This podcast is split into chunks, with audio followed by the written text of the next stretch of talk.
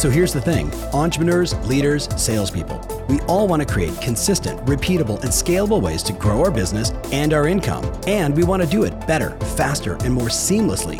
Why? So we can actually enjoy our lives, take vacations, and spend the quality time we want with the people that we love. How do we do all this without spending a fortune or running ourselves ragged? That's the big question, and this show is dedicated to the answer. If you and I were sitting down together one on one and you asked me to be your strategic thinking and accountability partner, the conversation I would have with you is the same thing I'm having with mega successful teams, right? Top producing real estate agents, mortgage companies, and most importantly, many of the CEOs of some of the biggest brands in real estate. And that is the acknowledgement of the old slice of the pie versus the new slice of the pie of real estate transactions. I'd ask you to consider that in my 30 years of working in this space, it always looked like this, you know, 5% wholesalers, we buy ugly houses, you know, 10% for sale by owners, and the balance covered by real estate professionals just like you.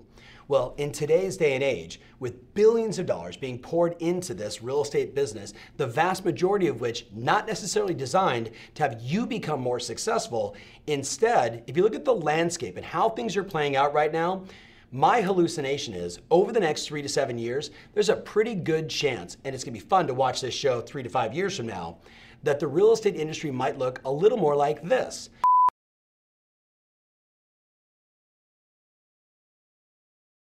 Yes, we'll still always have that DIY opportunity, and certainly there's many for sale by owner sites that are making that even more attractive for that segment of the market. There's always going to be that wholesaler business, but they're now going to struggle because a much bigger percentage of the business could become the iBuyer, right? The hedge funds and all the other businesses out there, and you see the announcements every single day of who's coming into this space because everybody wants to own the US real estate market. And not just the market, the houses and the rent, because at the end of the day, it's a phenomenal real estate or just investment.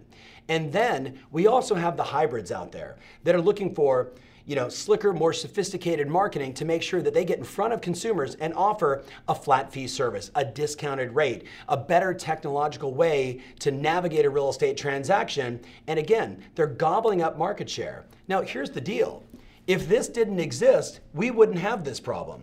And if you're watching this show right now and you looked at the headline, you might be saying to yourself, wait a minute, Tom, if all that stuff is happening and there's in the US 1.3 million agents, only 43,000 that are selling more than 25 homes a year, and with America's Best in the Wall Street Journal 1000 coming out, we know there's only another, call it all in, maybe 15, 16,000 agents that'll do, you know, last year more than 50 transactions or $20 million in sales volume just in the US, guess what? That piece of the pie over the next three to seven years has the big possibility of getting compressed. And the question is, what are you gonna do?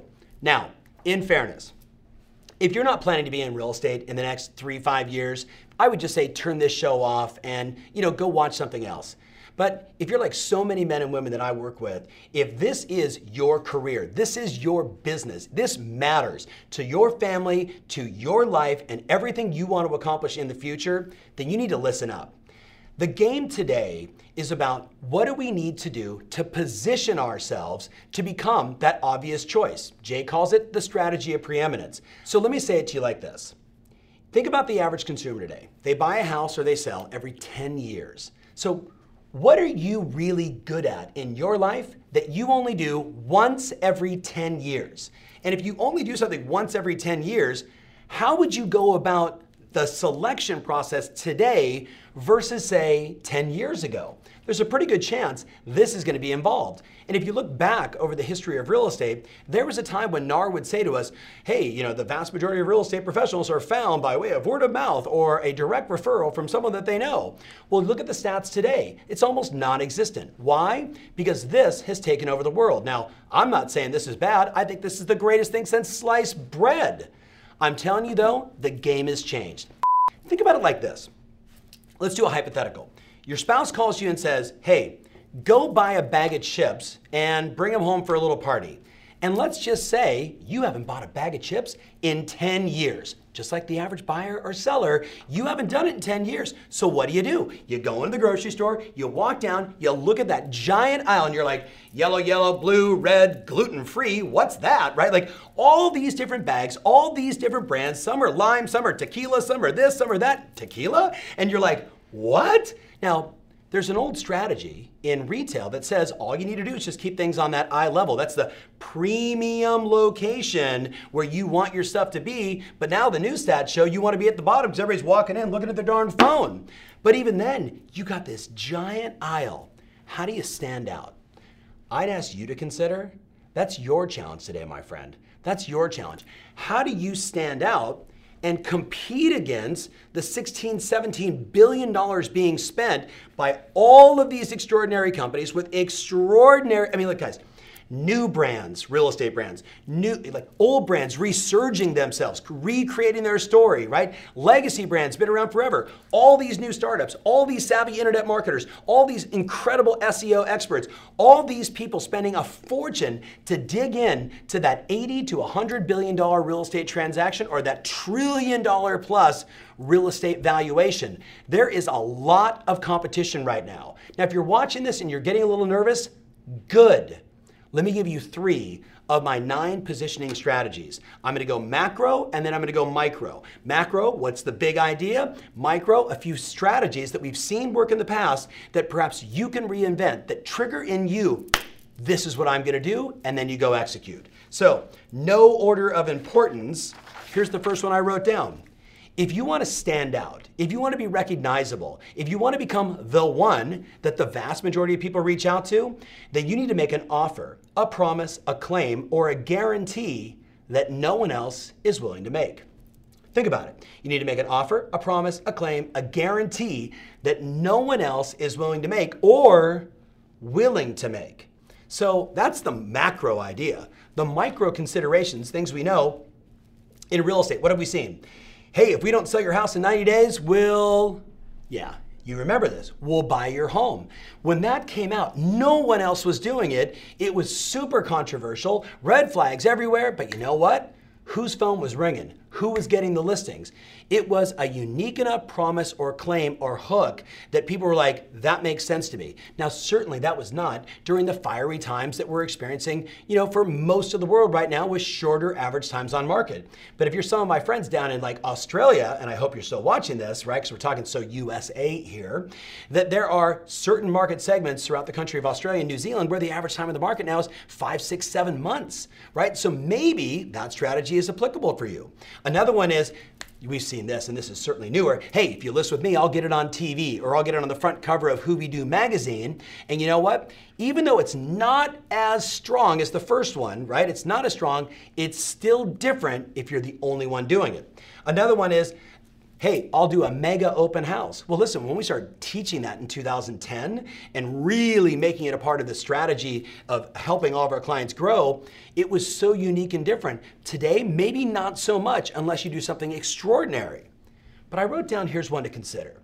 What if, and this is actually part of another one of my strategies called do more, right, for the same. Do more for the same. Check this out.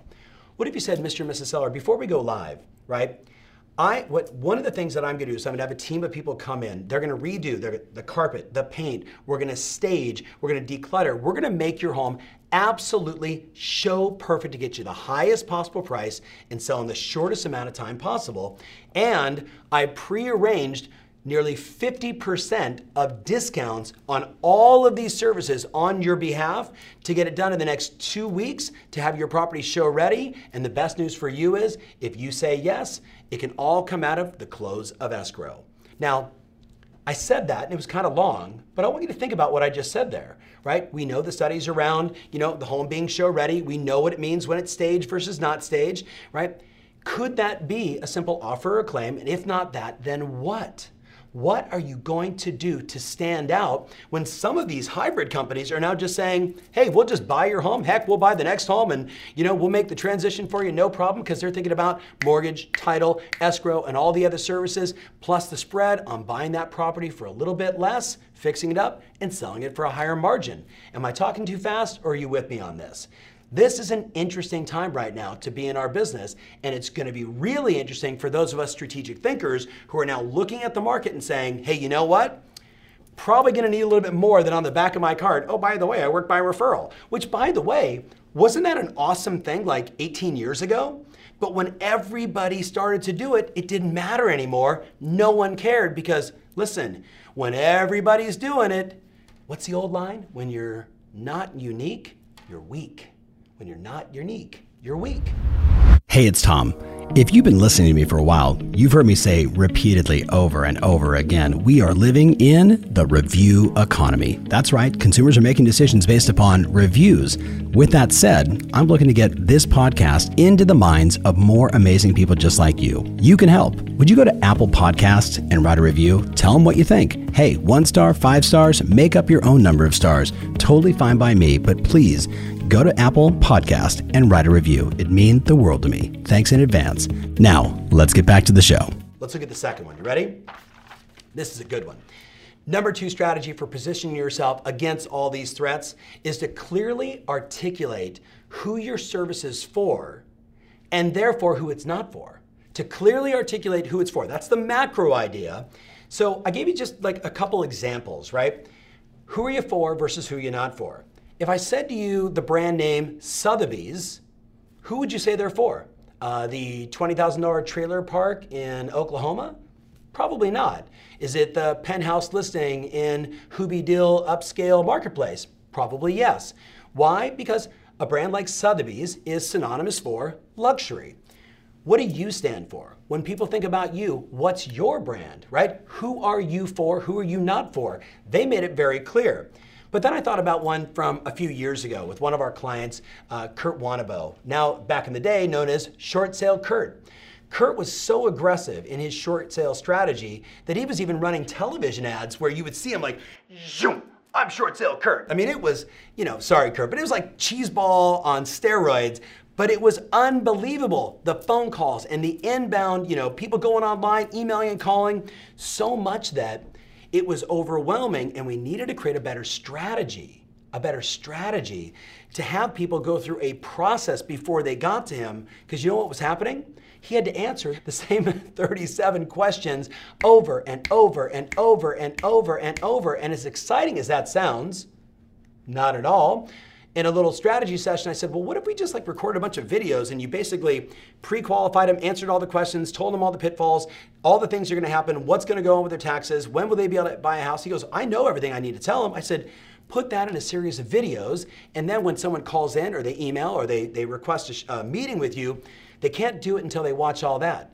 Guess what happened? As soon as he produced that, it made it where his conversion was so high, and more importantly, the clients understood exactly who he was, exactly what his services, what his degrees of separation were, and how he was going to manage the process. And bam, I think his last year, he closed nearly 400. It was like 300 and some ginormous number of short sales.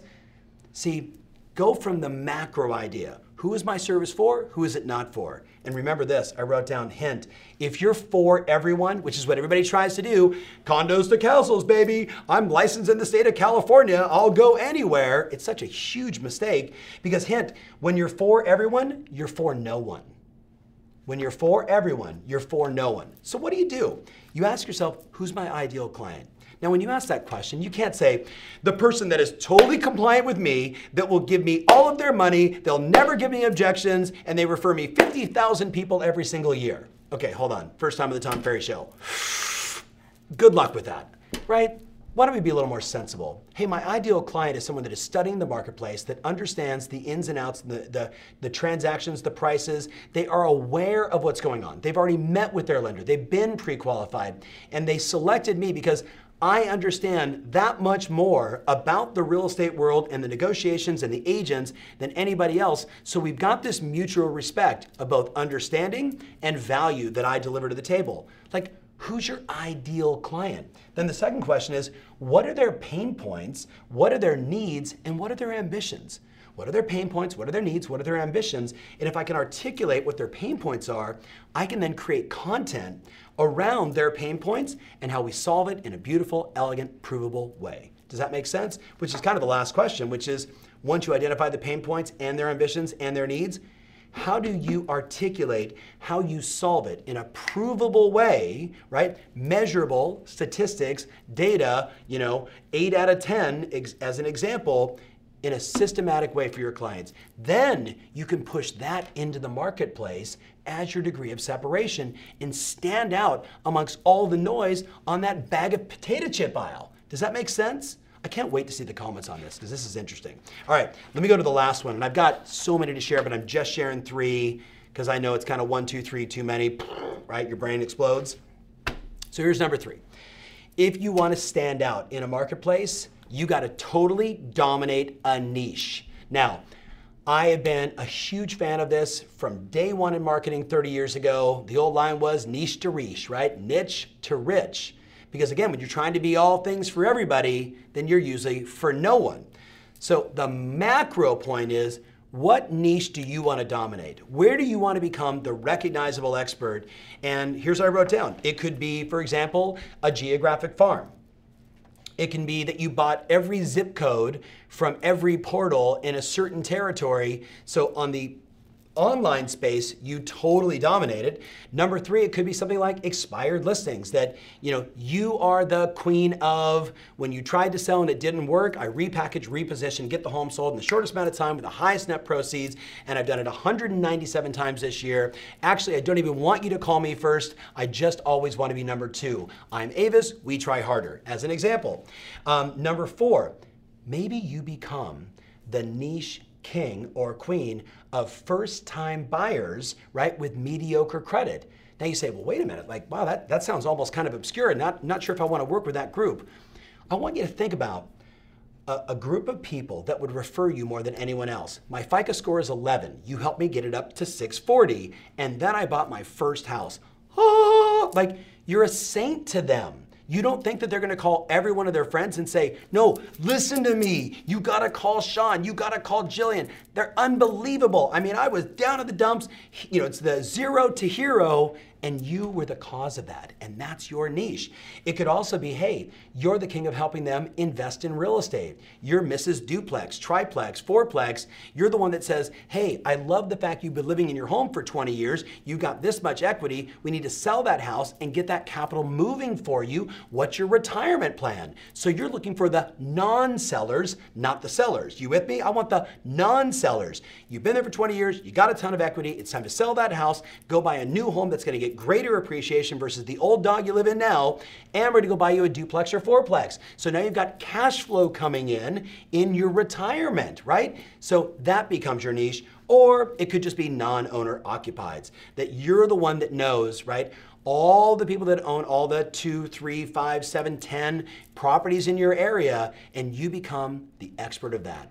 The bottom line is this, my friends. The bottom line is this the wave of the institutionalization of real estate has started. Now, that wave may only be this big, but if that wave continues to grow and the market and this and consumer behavior continue to say this is direction we're going, it's just easier, why go through the stress, etc.